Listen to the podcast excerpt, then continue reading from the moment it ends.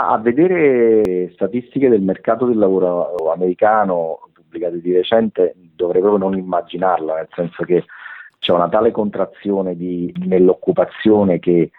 è davvero preoccupante. Ne parliamo per giunta di un mercato dove comunque la transizione al digitale sta funzionando. Io la immagino, fatta questa premessa, come dire, fosca, a tinte fosche, mm. La immagino sicuramente diversa da oggi, nel senso che avremo sempre più e stiamo assistendo sempre più alle pubbliche relazioni che prendono il posto che erodono una parte del mercato del giornalismo e questo evidentemente è deleterio ed è pericoloso. E mi riferisco anche per esempio al diffondersi, che è una cosa positiva perché più vo- voci ci sono meglio è, però al diffondersi di tanti blog che parlano di prodotti che sono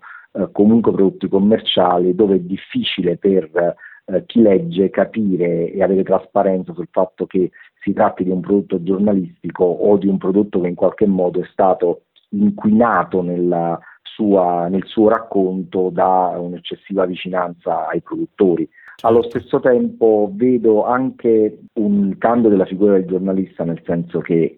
evidentemente parliamo di una figura che deve essere sempre più eh, flessibile e deve avere sempre più skills, dalla valutazione, dalla capacità di, di analizzare i grandi dati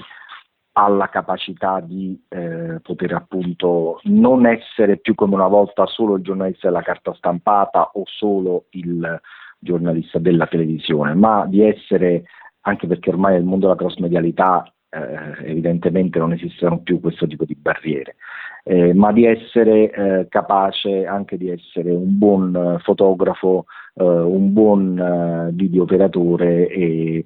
sostanzialmente di essere un bravo giornalista con molti più attrezzi nella sua cassetta dei ferri del mestiere. Ecco, la vedo così. Perfetto, ti ringrazio e ci diamo appuntamento al 2 luglio e buona giornata. Grazie a voi per l'occasione e un saluto ai radioascoltatori.